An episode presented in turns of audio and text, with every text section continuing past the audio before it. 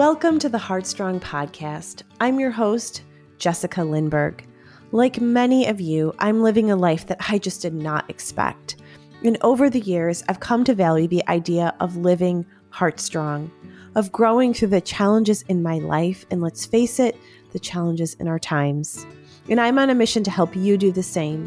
So each week, I talk to thought leaders, authors, experts, and everyday amazing people who have something to teach us all about living fully amidst our struggles. I have learned so much from others along my journey, and so I hope that my guests will help you on yours. Let's get started.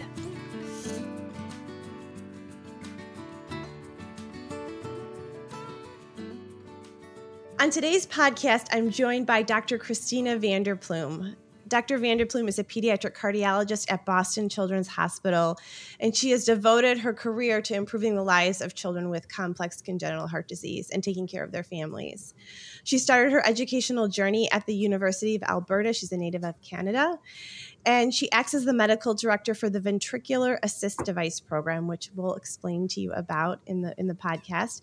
She's the director of the Cardiac Antithrombosis Management Program and the co-director of the Stroke and Cerebrovascular Center. She has helped to establish a collaborative across hospitals in North America, Europe, and beyond called ACTION and ACTION stands for Advanced Cardiac Therapies Improving Outcomes Network. And really, it has the goal of finding solutions for children with heart disease by um, looking at successes and failures in real time and to, so that they can make things better for um, future patients. But like I always say on the podcast, we are never just one thing. Um, so, Christina is not only a full time clinician, but she is a researcher, a thinker, a problem solver a mother, a wife, a friend, a daughter, and as she says, a doer. So, welcome to the podcast, Christina. I'm so glad that you're here. I'm so glad to be here. Thank you so much for inviting me. Yeah, I'm really excited to have this conversation with you. I, um, I just want to say to the audience that I have had the privilege of knowing Christina in real life, but also being a brief patient family of hers. So I have mm-hmm. experienced, um, you know, working with her in a medical setting, but then also knowing how much um, so many of your other patients love you. So it's really neat to have both perspectives. So I just wanted to start out the podcast by talking about what you do as a pediatric cardiologist and like how you got to do what you do. Yeah. So my days aren't probably the traditional pediatric cardiologist. Um, and, and I mean that because I wear a, a few different hats, and that was of my own choosing. I think I could have taken a very, you know, quote unquote traditional pathway where I would primarily see kids with heart dysfunction where the, the squeeze of their heart isn't normal. And as a result, they might need medicine, they might need heart transplant, they might need mechanical circulatory support or, or what we were talking about before, these ventricular assist devices, these little pumps that help circulate blood across their body but early on in my career i noticed that you know we train for for almost like a trade you know there's the cath doc there's the surgeon there's the cardiologist but the patient doesn't come to us with a single problem. It's not like you know you have an electrical problem and you call an electrician the mm-hmm. patient comes to us with so many other problems that are all interconnected. And so this idea that we treat it by you know call the electrician and call the plumber in and assume that we're going to get this intact house in the end is is kind of a misrepresentation of really what it all takes. So early on i thought why don't i learn about the problems that my patients face? So you know, the heart failure patients, some of them would get worse and they would need something more. So I spent a lot of time thinking, well, what is that something more? And at the time where I was training, Edmonton, Alberta was one of the initial sites in North America to get VADs or these, these miniature pumps that could help support kids. And we were the training center actually for all the other centers in North America. So back when I was just a, resident, we would go to Texas and to Boston Children's and to all these places and start training people on how to use these pumps.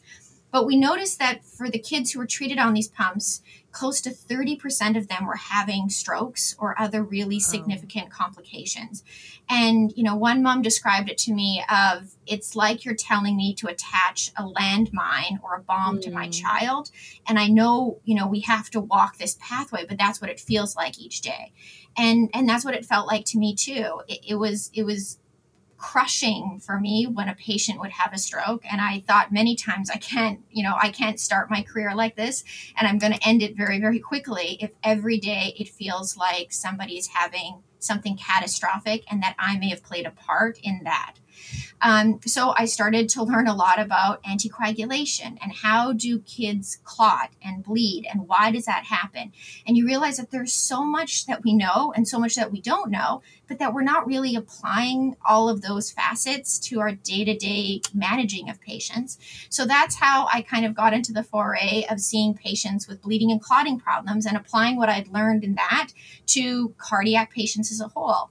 And as it stands right now, um, you know, I see patients who have had COVID, who have had MIS-C, who are some of the most complex kids in the hospital with clotting and bleeding disorders, or who have had strokes.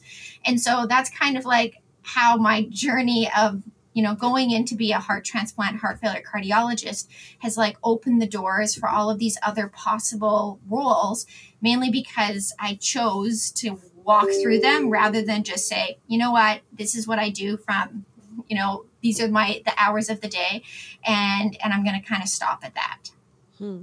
so you really wanted to look at the whole patient it sounds like like you saw through lines between these different challenges that your patients were having you're like maybe there's something over here that can help over here exactly and and you know my goal for the future is that the way we train medicine or train healthcare providers would not be that you go into quote unquote a trade. You know you don't you don't train to be just a cardiovascular surgeon but that you go in to address a problem and look at all the facets that that problem has impact in their physical um, you know day-to-day life the impact for the future um, in terms of the progression of the disease, but also the emotional impact, the psychological impact, because you know every disease state impacts that differently. If you have a stroke or if you have a neurological disability, uh, you know you wear that potentially on the outside versus if you know you had a heart transplant or you had some other heart surgery, it's all in the inside, but you live with debilitating anxiety and depression. You live with that on the inside. And it doesn't necessarily mean that it's any less. Um, and if anything, it could be more, but we have to address it in the same type of fashion um, and with a, with a kind of a different approach than just saying i'm going to treat your heart disease and ideally, you would have a comprehensive group that would go to the patient rather than the patient having to go to all of these patient, uh, mm-hmm. uh, all of these different providers to get that level of care. Do you think, or do you sense that there's an appetite for that way of treating patients in medicine now, or do you think that's emerging? I think it's emerging. I think people realize that it's it's an antiquated system to just have patients go from one provider to another to another in hopes of kind of rounding out all of their care. And I think it, it's it it results in disproportionate and unequitable care across individuals who might be more savvy, who might be more hmm. educated, who might have the, the skills, the language, all of these other aspects um, to be able to seek out all of these different providers rather than, you know, having to just go to you know a cardiologist they tell you you have a problem and then you're just living with the consequences of all of that I think the hospital as a whole, it's it's harder for them to structure that. And sure. you know, when you think of uh, from the patient facing side, you know, a parent has to call the AA uh, for gastroenterology, for neurology, and have to coordinate all and beg these people to get visits and appointments on all of these mm-hmm. days. So this, the the infrastructure of the hospital isn't really set up for that yet. But I think that's what you know we have to push as as providers and that parents have to vocalize that they think that this is in the best interest of their child and that it works more seamlessly for the care of them um, and also of their child. And i think with that push you know, hospital administrators and others will start to flex in the ways that are necessary and that we know is possible because it happened in COVID. You know, we were able to mm-hmm. pivot to telemedicine and to pivot cares in ways that were more conducive to kind of a family centric um, approach. Yeah. And as a parent, you know, I think that one thing begets the other, right? So if you have a for example, you know, many children with congenital heart disease also have feeding issues or have GI issues. That's just one example, right? So if we can kind of look more holistically at at patients that's how we experience them as parents when we are at home we're like in the kitchen with all the you know with the gi problems and the heart problems and the you know developmental issues we're looking at it as a soup if you will yeah. right it's not just one ingredient and so that's so interesting that you say looking at patients like that I think that's, I mean, I, I couldn't agree with you more. I think it's super important. And I'm wondering um, how much being a mom plays a role in the way you think about, because you're a mother um, also. And so that's got to play a role in the way that you think medicine should be operated. Yeah hundred percent. And you know, when I went through medical school um, and through pediatrics, you know, you were taught all these like American Pediatric Society recommends that you feed your kid, you know, this much, and you let them sleep in this way, and you do all of these things. And then I became a mom um, in the middle of my residency as a, as a cardiologist. And I realized that all of those rules needed to be thrown out the window because the expectations set were way too high. And, and it actually didn't make any physiologic reason for a lot of these rules that were kind of established and that I think we ingrain into parents early on so that there's this feeling of like shame if you're not doing it just right. Um, and so very early on, I realized that the things that we were telling parents to do and then asking them to do for us in terms of you know the number of medicines the way it's being administered if they missed a dose if they didn't remember the dose all of these things made it, it wasn't a feasible plan. And so mm-hmm. I think to myself, you know, if I need to get my three year old to take a med, I'm like hiding it in a peanut butter and jelly sandwich and then like, you know, doing a big parade around the house to get her to take it. And I think, how are we getting parents to take like, six to eight meds three times a day. And then when they miss a med or things aren't perfect, we start saying, oh, you know, there's compliance issues, there's adherence issues. And so quickly, we almost start shaming parents into not being as perfect as they can be. And so with all of that said, I realize that this is not this isn't the expectations are way too high and the way that we're approaching the care is not really always generating the therapeutic relationship that we want so that parents aren't completely honest um, with mm-hmm. how they're actually doing things at home. And then that doesn't allow us the ability to actually provide the care or make the clinical decisions that is going to best benefit. And so we had to kind of just step back. And i always tell parents you know i'm going to approach your child as a mother first and a mother who has the knowledge and of uh, of a doctor. But I am not going to prescribe something if I wouldn't necessarily be able to administer it or if I wouldn't give it to my own child. Mm. Um, and I think having that mindset makes you appreciate how much harder it is for the parents on the parent facing side. Yeah, that is so true because, you know, complex illness of a child it impacts the entire family. It's not happening in a vacuum. It's happening amidst parents careers jobs the laundry you know other siblings and things that they have going on. And i do think that oftentimes as parents it's so overwhelming because you want to do such a good job and you realize the importance and the responsibility that you have to care for your complexly ill child. And yet, and I've learned this later in life, you also want to have a life and you also want to provide some normalcy to your other children. And you want to, you know, do things, you have to take care of yourself, which again, I also learned that later in life. And, and so this approach I think is so important because it's sustainable. I mean, I think a lot of times the things that we ask of families, especially in the complex illness community, and I'm going to extend that out even with probably adults who are who are ill mm-hmm. and people who are dealing with, you know, caring for older parents. I mean, you can really extend this beyond anyone who's dealing with a complex medical issue. It's not sustainable. And so I think that's such an amazing and important point about how we need to shift care. Yeah, and I think yeah. we have to train the next generation of providers to think in that fashion as well. You know, there there is ways that, you know, we've developed medicine and made recommendations based on evidence-based trials. And, you know, we consider that to be the gold standard of care. But the reality is, is that life is not a clinical trial. Life is not a randomized trial where you're getting endpoints at all of these specific times and that all patients are being treated the exact same way.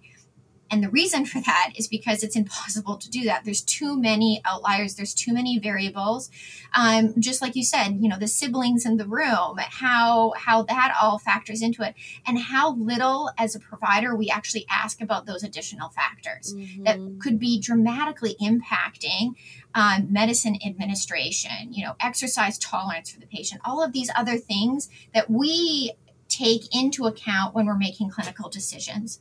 Um, and I think so much of that needs to change in the mentality of how we're providing care but the way that we still educate providers this way that we still train um, you know fellows and residents coming up and the same the way that we still practice medicine as though you're coming to cardiology clinic or neurology clinic is still in the fashion of we're going to impose our recommendations. This is what we recommend and we want you to do it as best you can um, but really if you start to fall alter in any way, shape, or form, we're not really providing a lot of alternative solutions to help support you.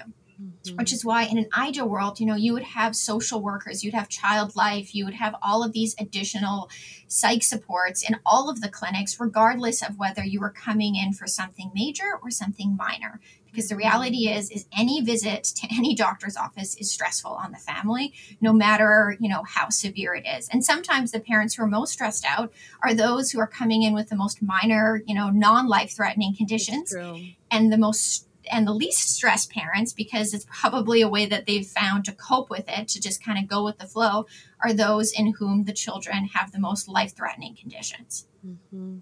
I think that that's really true. I I wonder so you when you take care of the patients that you take care of, I mean you have long-term relationships with them. I mean many of them are in the hospital for a long time or like some children are waiting for heart transplantation or they're just very sick and I'm wondering how you handle that. You know, how you, I know there have to be professional boundaries, and yet you're a person and, and a very empathetic, compassionate woman. How do you handle that? How do you um, hold that tension in your job?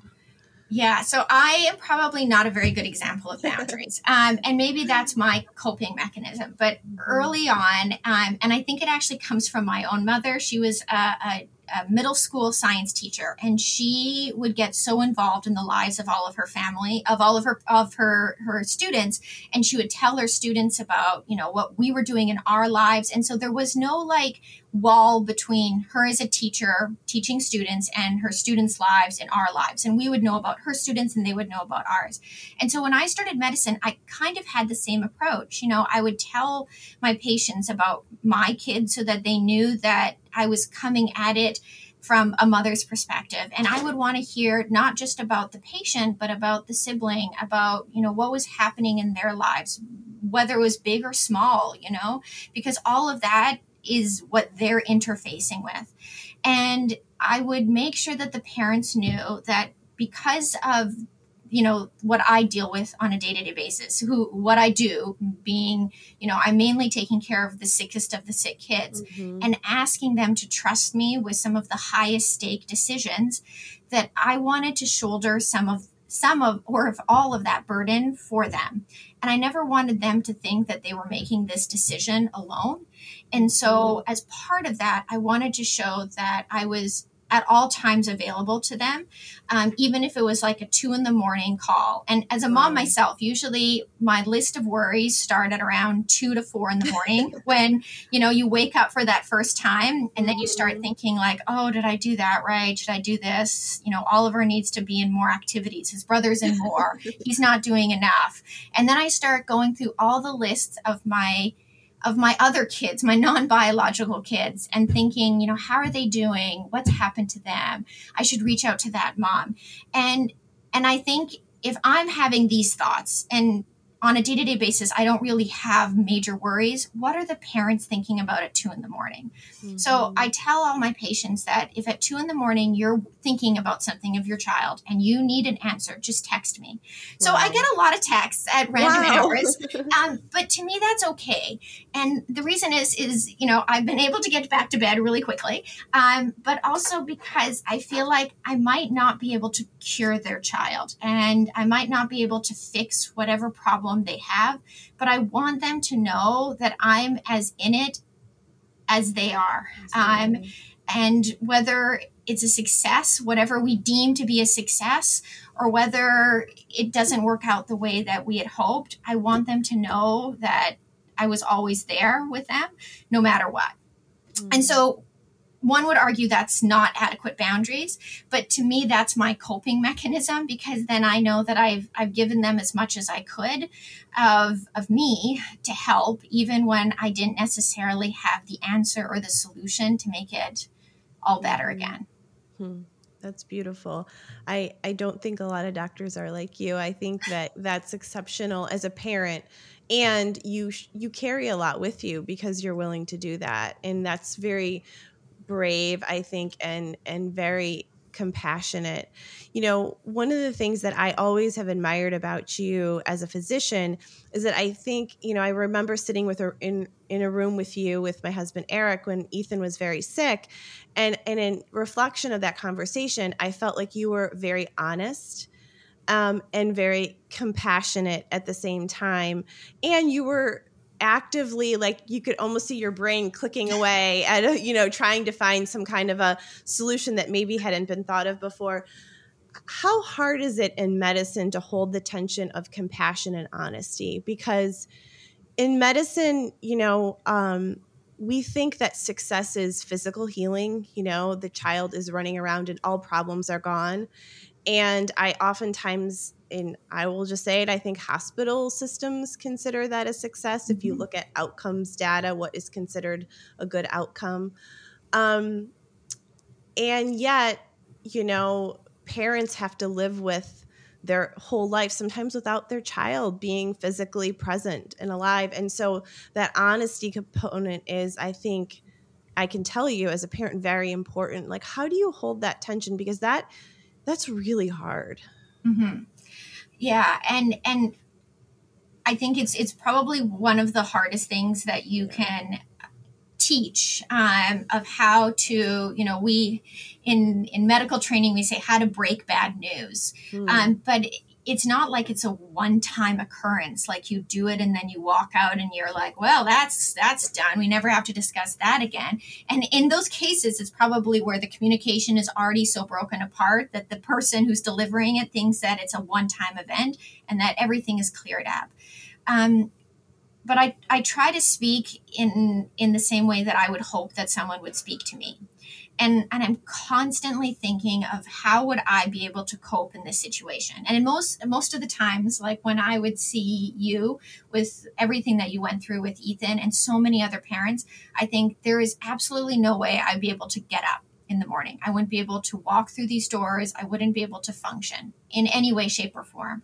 And you realize that there's an immense amount of strength that is somewhere deep in your core that you don't realize you have until you really need it and what parents will be able to kind of how they'll be able to harness that strength for their child. Um, and the number of parents who have said you know I, I will give my heart i would give my life mm-hmm. in place so that my child doesn't have to suffer.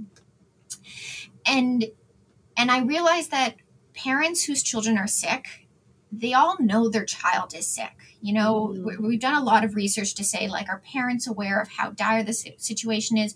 And I think there's extensive research to suggest that, you know, many times in the medical field, we don't inform our patients when something imminently bad is going to happen. Um, and the providers might know that sooner than the parents do. And so there is one camp that says we have to instill in our parents the realistic expectations of the next hour, 24 hours, 48 hours. And some parents need that. Um, and then other parents view that as we have completely stripped them of all hope. Hmm. And I've noticed in some of these meetings, we go through every single bad thing that's going to happen. And, you know, just recently, a mother then spoke of, well, then why are we doing any of this at all? And hmm. I said, hmm. well, because there's still that small chance that you know our x outcome might occur and and so now generally when i'm speaking with families i hope that i'll have a, experience and know them beforehand which is one of the reasons that i don't mind talking to them at two in the morning because i get to know them and how they want to communicate and what worries them so that when the time comes that we have to start making hard decisions, I know kind of how they want to be communicated with. Do and and through all that, you obviously want to present the facts as they are, but do they need a little bit more hope that day eh, rather than a little bit more realism or do we you know put on a little bit more realism rather than hope and I always tell them that if I absolutely thought there was no way forward to the outcome that they perceive to be what we where where they would want to be, then I would tell them that. Um, I'm never going to provide a menu of items if we can do this, this, this, or this. Um, and I always start the discussion of I would not offer this to you if I would not do it to my own child. Hmm. And so that's why I also want them to know who I am as a person and how I parent, because not all of people's values align either, so that they can appreciate, well, you know, she would go to the extremes in terms of invasive procedures, and I wouldn't want to do that. Mm-hmm. So this is where I draw my line. Hmm.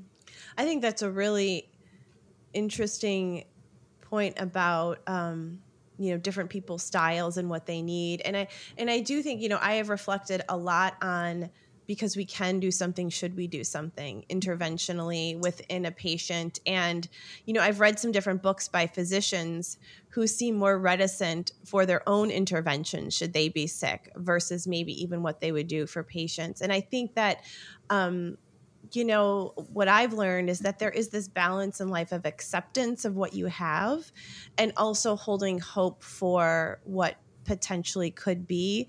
But that that being really honest is is really important.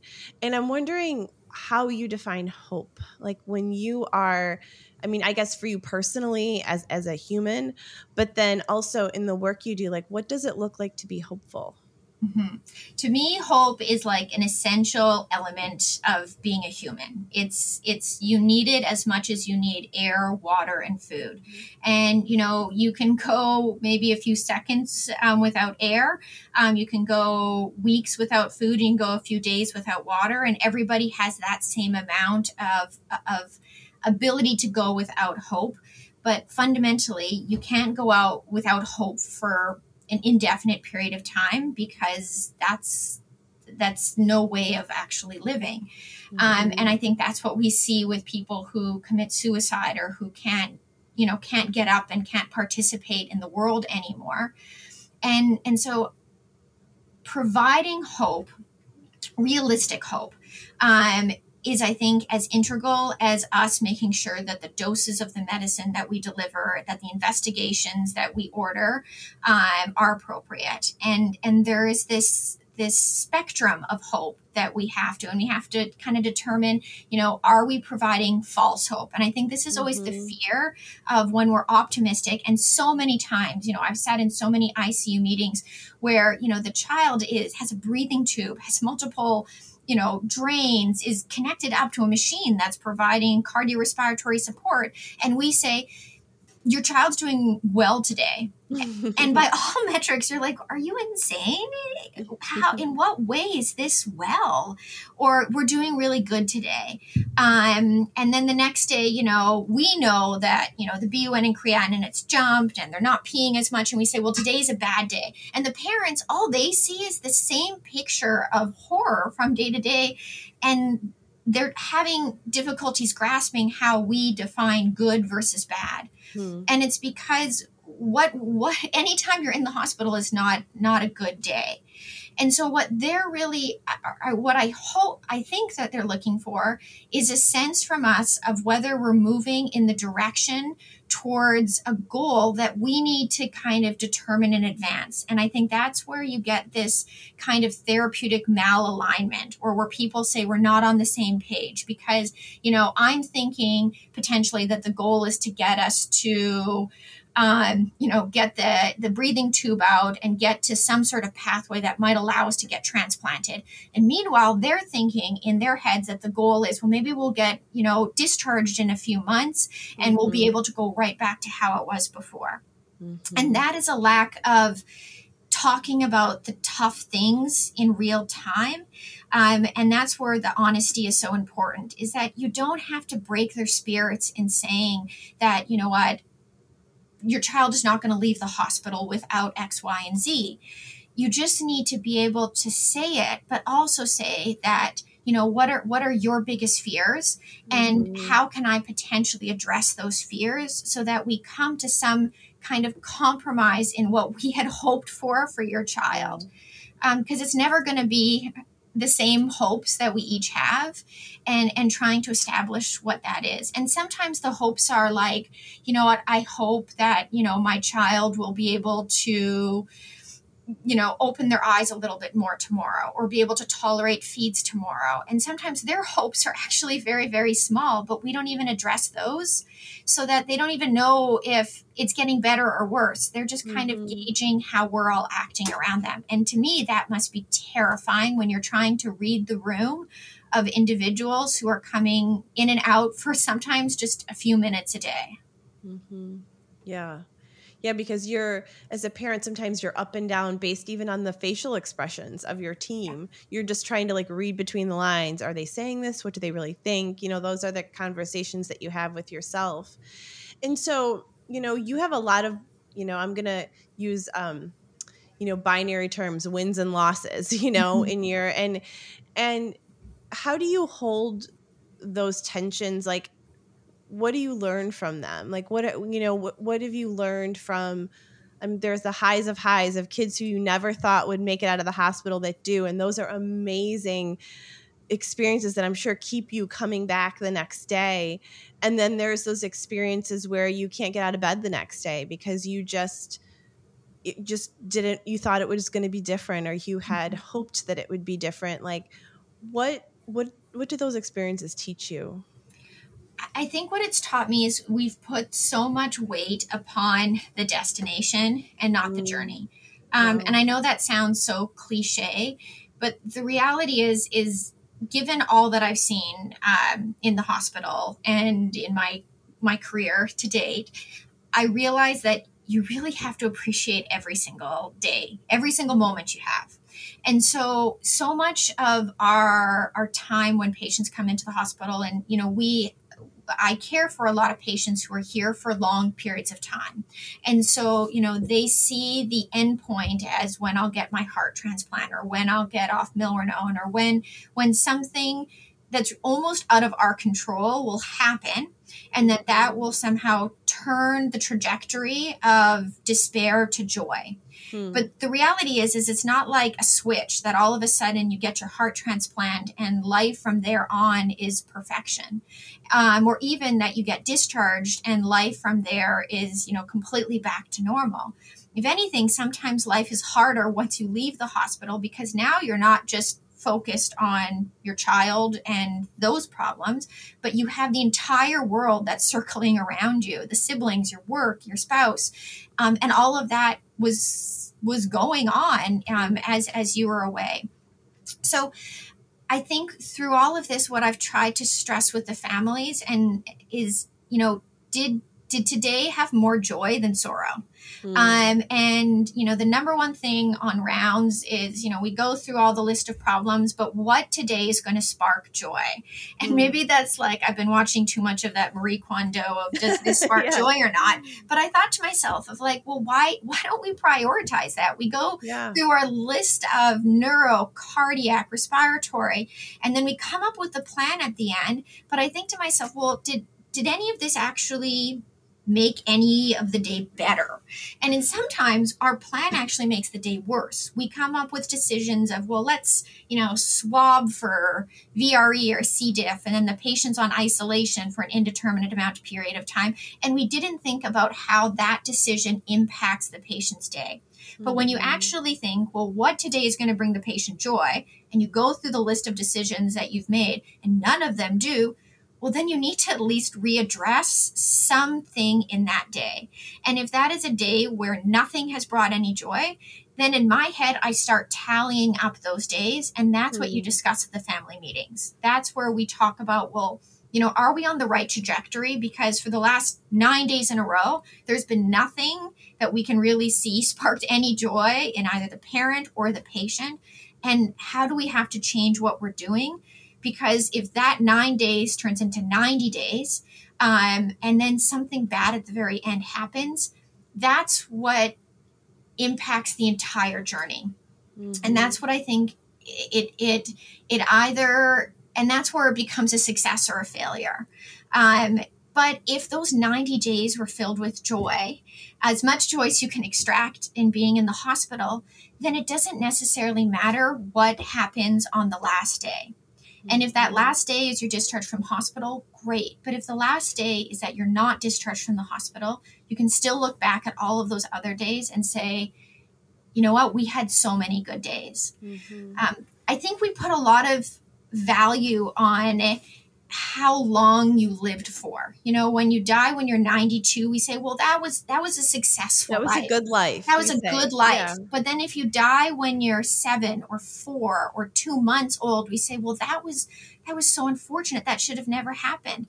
But their life was just as successful you know? And if we can if we can instill joy and happiness in those days and love it doesn't necessarily mean that just the quantity somehow denoted whether it was a success or a failure. Mm-hmm. and and that's to me the most important part. And so that's how i've approached mothering of like you know what? If i have a hundred years with my children or if i only have a hundred minutes how can I extract as much joy out of this? And that doesn't necessarily mean that I'm like happy go lucky at home all the time. There's lots of yelling and screaming and crying at all moments of the day. Um, but I look back at the day and I still say, you know what? I think we had a little bit more joy than sorrow today. So let's Take keep on going. Yeah. Let's, it's a win. Yeah. You know, I have this um, quote. I don't know who said it, but it's on my, uh, it's in my kitchen and it says, it's not, um, the years in your life, it's the life in your years. And I think that I know that Ethan taught us that. And we look back, I mean, he used to hold concerts in his room and he would be very sick, and yet he found joy in music and, um, I mean, just all kinds of, and we we reflect on that a lot. I have to say, Eric and I both do. We'll just see something and we'll laugh, and or even when we're in something, we're like, we he he taught us that even in times where everyone else around you would be like this is this is like the worst that anybody could have to deal with. We were laughing. Like we were actually joking around. He was i mean you know and and i i love that you said that it's what it brought joy today because we do live in a culture of the end game right? Mm-hmm. even in anybody's career or when I get this house, this car, mm-hmm. this promotion, this whatever. And and even as much as we say we don't want to be like that, the reality is that we have live in a world that that promotes that and pushes mm-hmm. that on us. And I think that's such a good reminder that all of these kids teach us is that today is a gift and we're here. Um, and what can we do today to bring joy? I love that. That's I think that that is um, probably one of the greatest lessons that that I learned. So thank you for bringing for bringing that up. I'm wondering, you know, when you face these heartaches, I mean, it's it's hard for people to imagine um, what families go through, frankly, in the walls of the hospital and the things that you see. Um, I know that I had no idea that that whole world existed before I was in it, but it makes you like ask questions about you know like what we believe in and what we value and what this all means you know i think that um that's a question i ask like you know who's in charge and what's going on around here were yeah. the questions that i would have in my quiet moments and i'm wondering like does your work and the life that you live and the things that you do have there been questions that you're like i really have to sort this out in my heart or my mind so that I can keep going. Mm-hmm. Yeah. Um, I think being in the hospital is like being in a war zone and yeah. It's the smells are different, the sounds are different, and you get used to it and you normalize things that you see and that you experience on a day to day basis. But it, you know it's not normal because you can't mm-hmm. ever tell somebody who hasn't lived it what you're doing that day. Like mm-hmm. as a physician, when I talk to you know the parents of kids in my school and you explain what you do um, you just you just kind of say oh yeah i'm a doctor at children's but you can't explain that yeah i, I just left the hospital and a child was nearly bleeding to death and mm-hmm. nothing good is going to come of this and i'm going to have to go back in an hour and go talk to them and we're going to withdraw care or, or something mm-hmm. to that mm-hmm. effect and so with all of that, you know, early in my career, I thought this isn't fair. There, there can't mm. be a God, there can't be a higher power because it's too random and it's too unfortunate that good people are burdened with horrible lives. Um, and then over the years, I watched parents with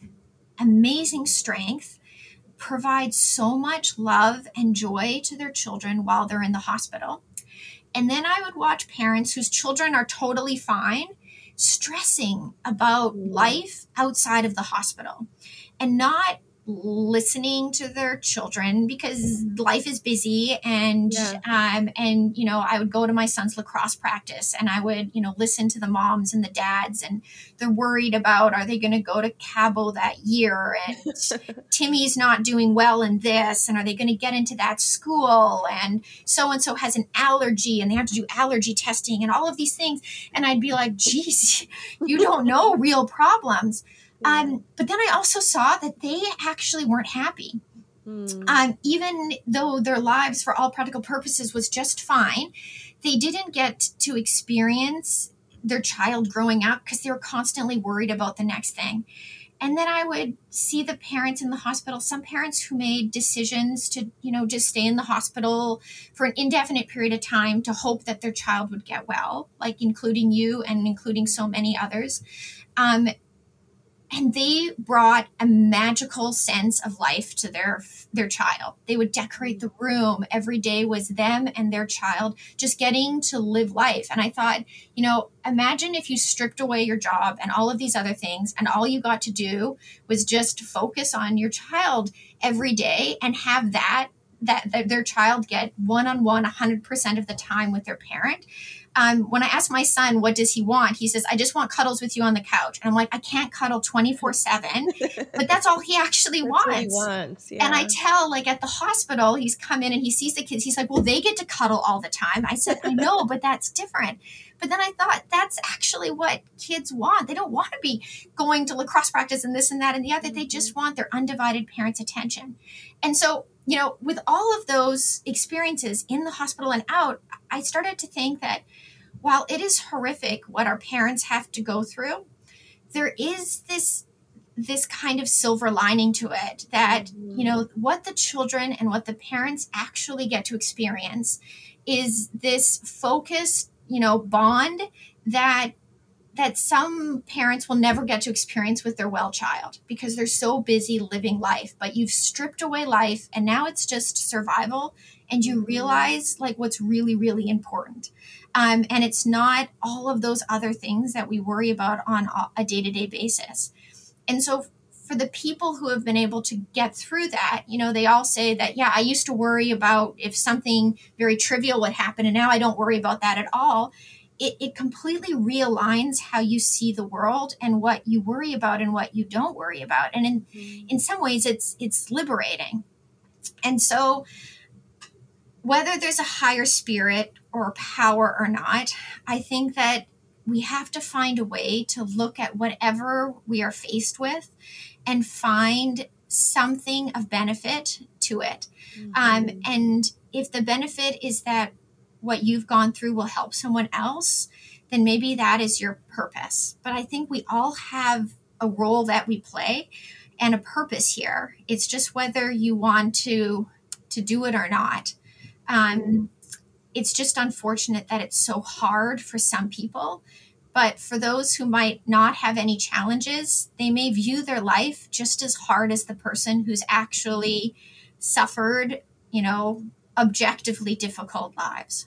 Mm-hmm. That's a long way of saying no. I think that's true.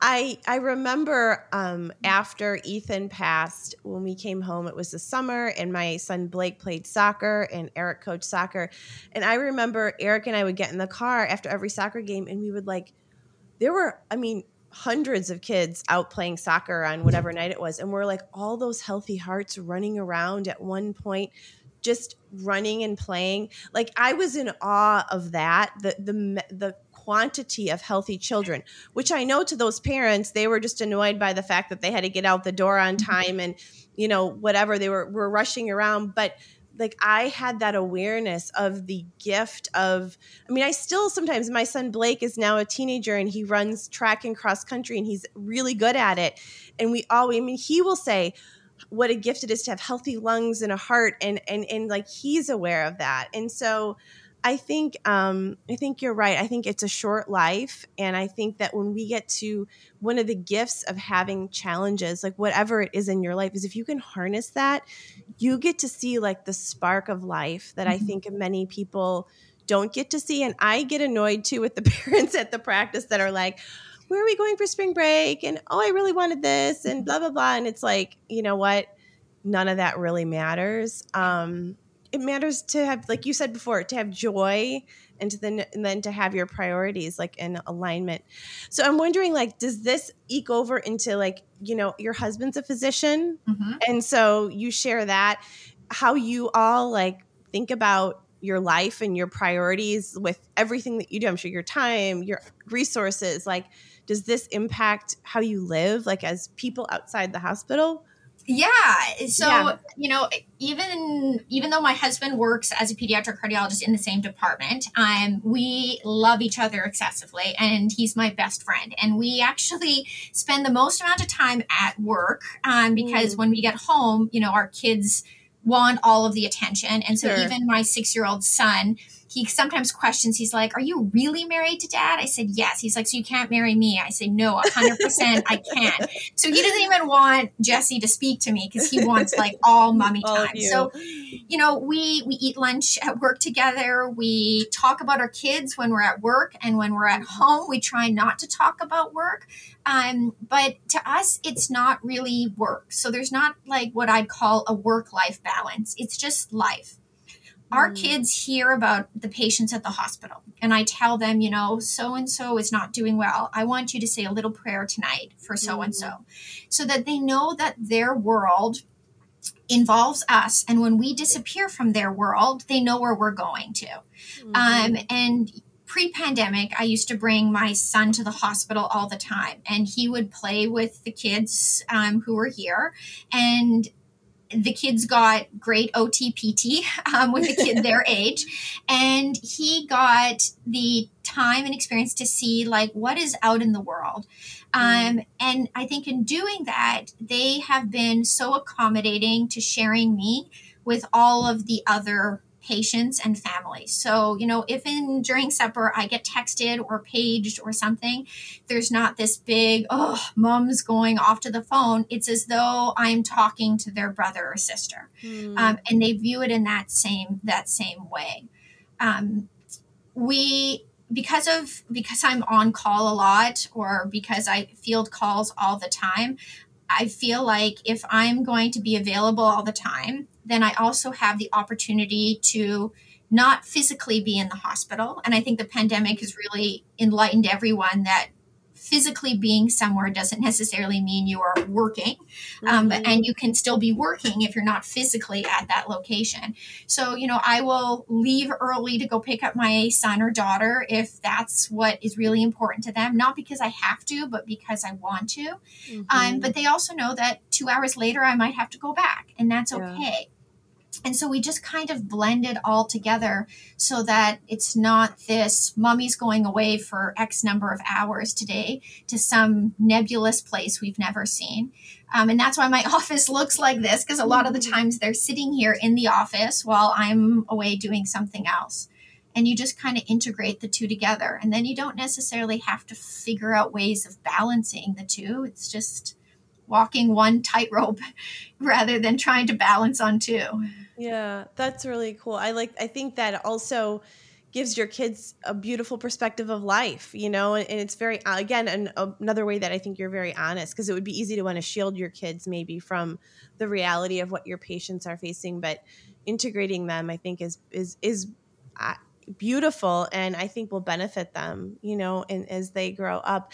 I remember, you know, all the things that you said today just when um, Ethan would always like when he would walk around the ICU, he'd be like, "I'm going to go check on my kids," and mm-hmm. with his friends, he'd at home he'd call them my my my friends or you know he they were always his. And i i think one of the things he taught me is like that, that kind of like we belong to each other. And i think that you have so beautifully demonstrated that you know our kids belong to us as a society as a culture and that um, and i feel like that a lot of times in the work that I do that you know what can, these are these children are also my responsibility in some way mm-hmm. because um, I think that when we can think that way, we can really like use our gifts, whatever they are, to really impact generations. You know, mm-hmm. for for good. And so, I just want to thank you for all the beautiful work that you do. I want to ask you like one I like to close out kind of with with the question that I ask all of my guests. Um and but I before I do that I have one other question for you.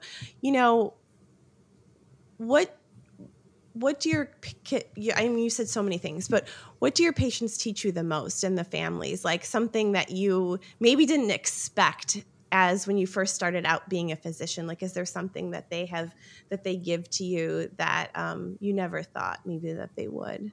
Oh there's, there's so many so many things that they've taught me over the years. And, and i think this this the single kind of thread throughout all of it is that there is a strength that we don't know that we don't appreciate you have mm-hmm. until it's really kind of pushed to the limit um, And kids have this strength too. You know, I have seen kids at the end of their physical life here tell their parents, um, "It's okay. You know, I'm dying, but I'll see you in a little bit." Wow. And and they know more about you know what's going on potentially than we do. Um, do. And that so much of our lives is spent trying to like live live live live and get to the next you know the next amazing thing um, but that there's n- nothing bad about dying other than the people who are left here wanted yeah. more time we yeah. wanted more time to have that life and so you know we spend so much time thinking about living that we don't really think about how can we actually make dying as beautiful as living Mm-hmm. Um, and, you know, my children will ask, like, well, mommy, I never want you to die when you get older. Cause, you know, we'll say, why does people die? And you'll say, you're getting older. And then they'll hear me saying, oh, I'm getting so older. And my son will be like, well, I don't want you to die. I'm like, I'm not dying. Mm-hmm. But then we talk a lot about dying. And I said, you know, we watched the movie Coco. And I said, you know, what does that look like? And they said, oh, that looks amazing. I'm excited for when that happens. And I said, you know, obviously I don't want my children to be wanting to die, right. but I also don't want this this construct so that they're constantly in fear mm. of hmm. something that is an eventuality for all of us and you know there are some cultures and some religions that you know speak so fondly of death and what happens afterwards and i've seen that the families that come with with from those backgrounds mm-hmm. have a mm-hmm. completely different approach to the entire experience and i had you know one one mother um, with her son tommy and we knew that tommy was dying um, and she was not at all sad she kept telling mm. me she's like i don't know why people are so sad about this she's like i'm gonna see him again it's just gonna be in a little bit but i'm gonna see him again and it completely changed you know the last what we thought was days but ended up being months with him and that it was kind of a joyous occasion every day was a celebration we didn't know mm. if it was going to mm-hmm. be the last one and instead of it being a dark quiet room where you know people kind of scurried uh, you know mm-hmm. to, to avoid everybody wanted to be part of this and we did so many things and so much happiness was derived from a time what we would generally associate with sadness mm. and it completely changed how i thought i would be if my child was ever going to die that i said you know what i'm just going to assume i'm going to see them in a little bit mm. and whether that little bit is five years, 10 years, 50 years down the line, I'll see them at some point. And maybe it'll be in heaven. Maybe we'll just be two little globs of energy somewhere in the universe, but that our little electrons and protons will somehow meld together somewhere in this universe. And we'll, we're all still here. Energy doesn't disappear, it stays around. Yes. Um, so when we say they're all around us, it's true. They are. It's true. Yeah, it's just a different. I mean, I, I think it's just a different form, right? Yeah. I mean, you know, I think it's just a different form, and I I agree with you wholeheartedly. You know, I I I say this to people. I've never really said it on the on my podcast, but some. I mean, death isn't the worst thing, and um, I, that's a hard thing for people to hear, um, but it's not because you know like Ethan lived with so much love and we still love him. And you know I believe that he's still with us. There are countless stories I could have in a podcast of things that have happened and I know so many other families too. Um, and so it's not the worst thing. I just feel like he's just in a different form but he's still with me. Of course you long for that person. I mean that is human.